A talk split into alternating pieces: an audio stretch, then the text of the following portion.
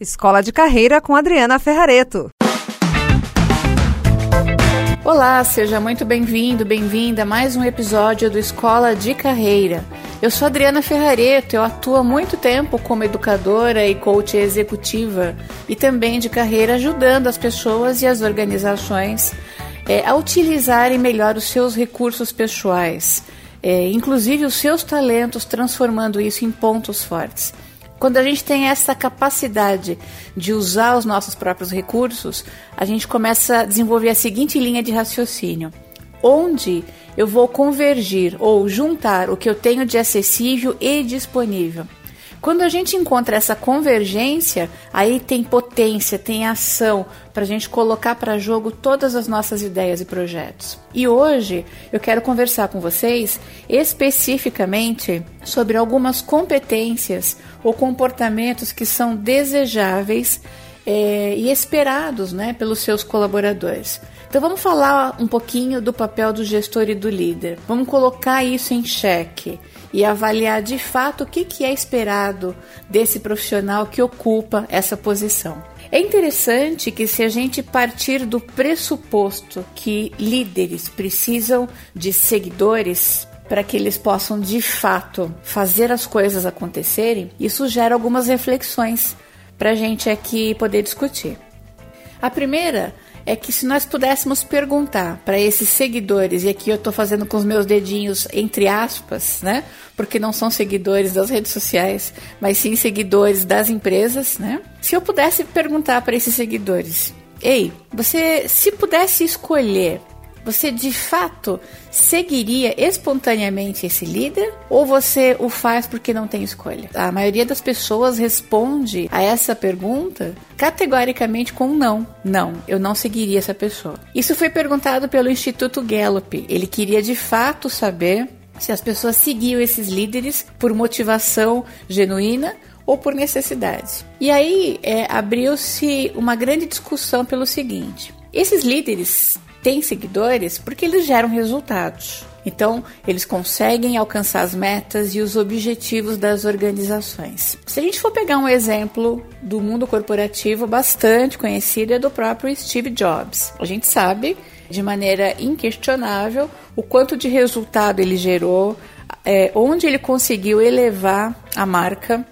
E, de fato, essa percepção visionária de mundo, de futuro para uma organização. Só que também nós sabemos que, como gestor de pessoas, ele não era habilidoso e ele teve grandes dificuldades nas suas relações com os pares, com sócios e stakeholders, inclusive com rupturas, né, ao longo da sua carreira. Isso denota que um bom gestor, ele precisa gostar e se interessar pelas pessoas, diferentemente de só alcançar resultados.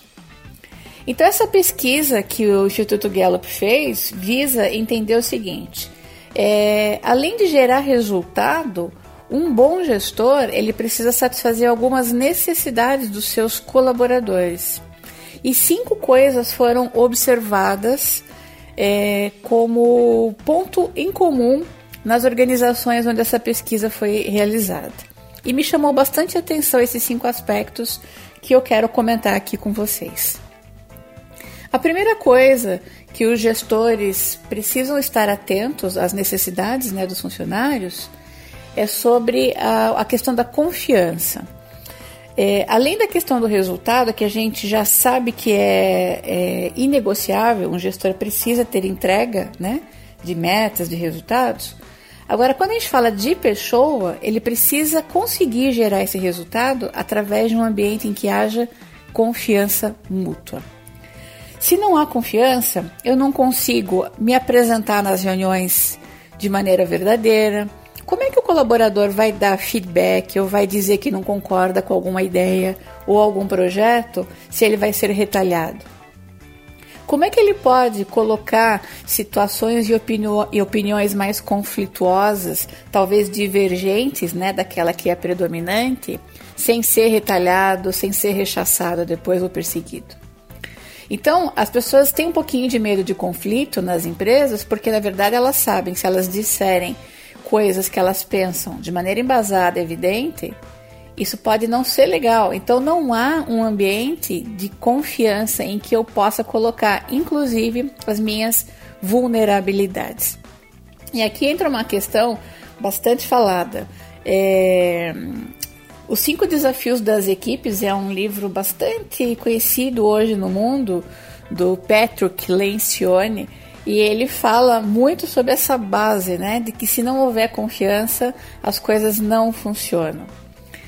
A Brené Brown também fala muito disso. Eu vou dar um exemplo do como precisa ter confiança no ambiente para a gente ser vulnerável. Por exemplo, supondo que eu trabalhe numa empresa e eu diga para uma pessoa da minha equipe o seguinte: puxa, eu vou ter que fazer uma apresentação amanhã para a diretoria e eu estou me sentindo um pouco insegura. Apesar de eu já ter feito aqui o layout da apresentação e o roteiro, eu estou um pouco nervosa e ansiosa. Você concorda, fechando aspas da minha frase aqui, que eu só poderia dizer isso se a pessoa que está me ouvindo, esse interlocutor, seja de confiança? Porque se essa pessoa que me ouve não é de confiança, o que ela vai fazer com essa informação? Ela talvez use contra mim. Então, a gente tem dificuldade de colocar as nossas vulnerabilidades no ambiente organizacional e dizer de fato que precisa de ajuda, ou que está com dificuldade, ou que, enfim, tem uma opinião diferente, porque os ambientes não nos protegem disso. Então, bons gestores precisam desenvolver e criar uma cultura em que haja confiança mútua. Desafio enorme, eu sei, mas nós estamos numa jornada de grande aprendizado. Porque se também não há confiança, como é que eu vou conseguir a colaboração do outro?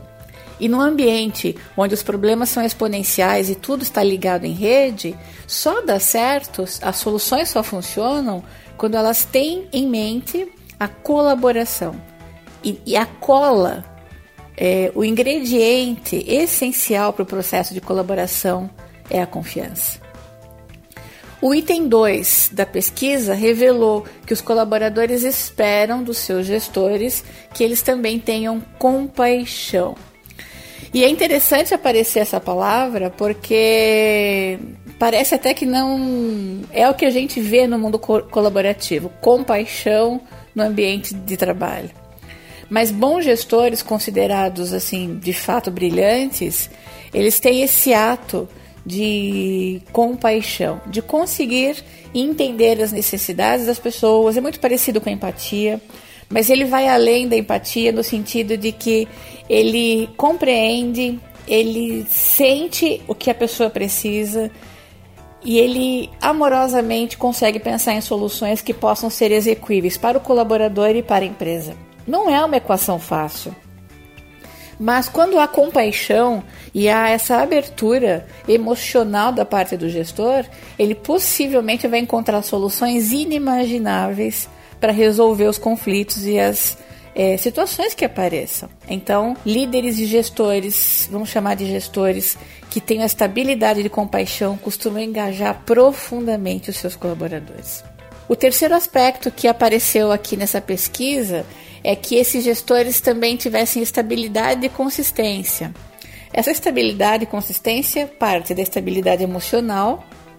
Ninguém é 100% estável, né?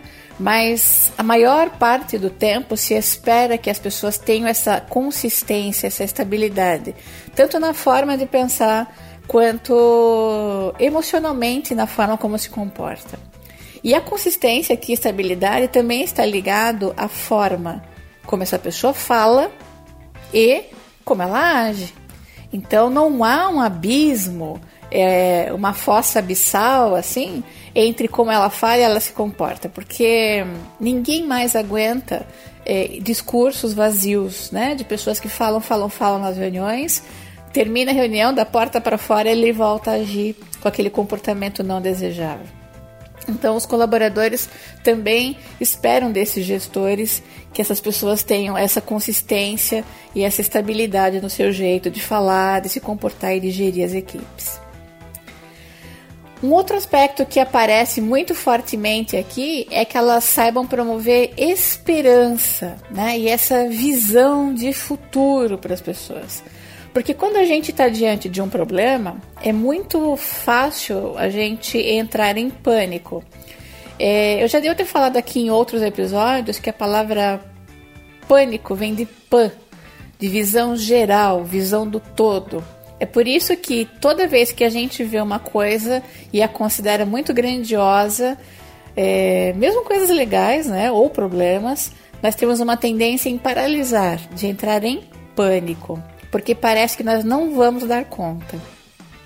O líder ou esse gestor que tem esta competência de promover esperança nas pessoas, ele consegue pegar essa situação que é enorme, quebrar em pequenas partes, montar pequenos projetos e processos e ações e estimular as pessoas a pedaço fazer o que é possível, de maneira colaborativa, estimulando o grupo e gerando nas pessoas uma esperança de que sim, é possível resolver, contornar, administrar todas as situações que vierem. Imagina que coisa mais legal a gente conseguir ajudar pessoas a desenvolverem equipes dessa maneira. Meu papel como educadora executiva é promover nos gestores, nessas lideranças, essa consciência de que nós precisamos, além de gerar resultados, fazer da melhor forma possível. Porque já não dá mais para fazer do jeito que a gente fazia antes, acabando com os recursos naturais, não levando em consideração os impactos ambientais, os impactos sociais, enfim. A gente tem que considerar dos nossos modelos de negócio todos esses aspectos. E o último assunto que foi levantado é que esses líderes também têm uma grande capacidade de desenvolver os talentos das pessoas, porque as pessoas se sentem mais engajadas e motivadas quando elas percebem que esse gestor está genuinamente interessado em usar os seus talentos e transformá-los em pontos fortes. Muito bem. Essa conversa toda é para gente refletir bastante. Eu sei que é um assunto complexo, mas fica aqui essa percepção dos insights para que nós possamos saber o que de fato se espera dos bons gerentes. Perceba, não tem talentos específicos que eu espero de um gerente. Ele tem que ter isso, isso e aquilo, mas existem comportamentos desejáveis que são esperados quando se faz essa pesquisa. Então vamos recapitular.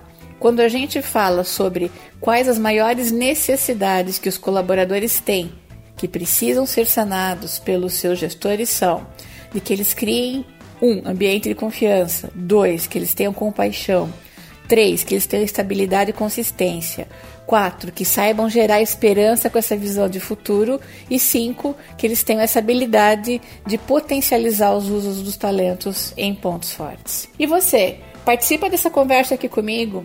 Qual você acha que tem sido os critérios para promover alguém para a liderança?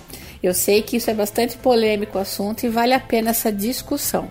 Se você achou esse assunto legal e quiser compartilhar isso com outras pessoas, faça.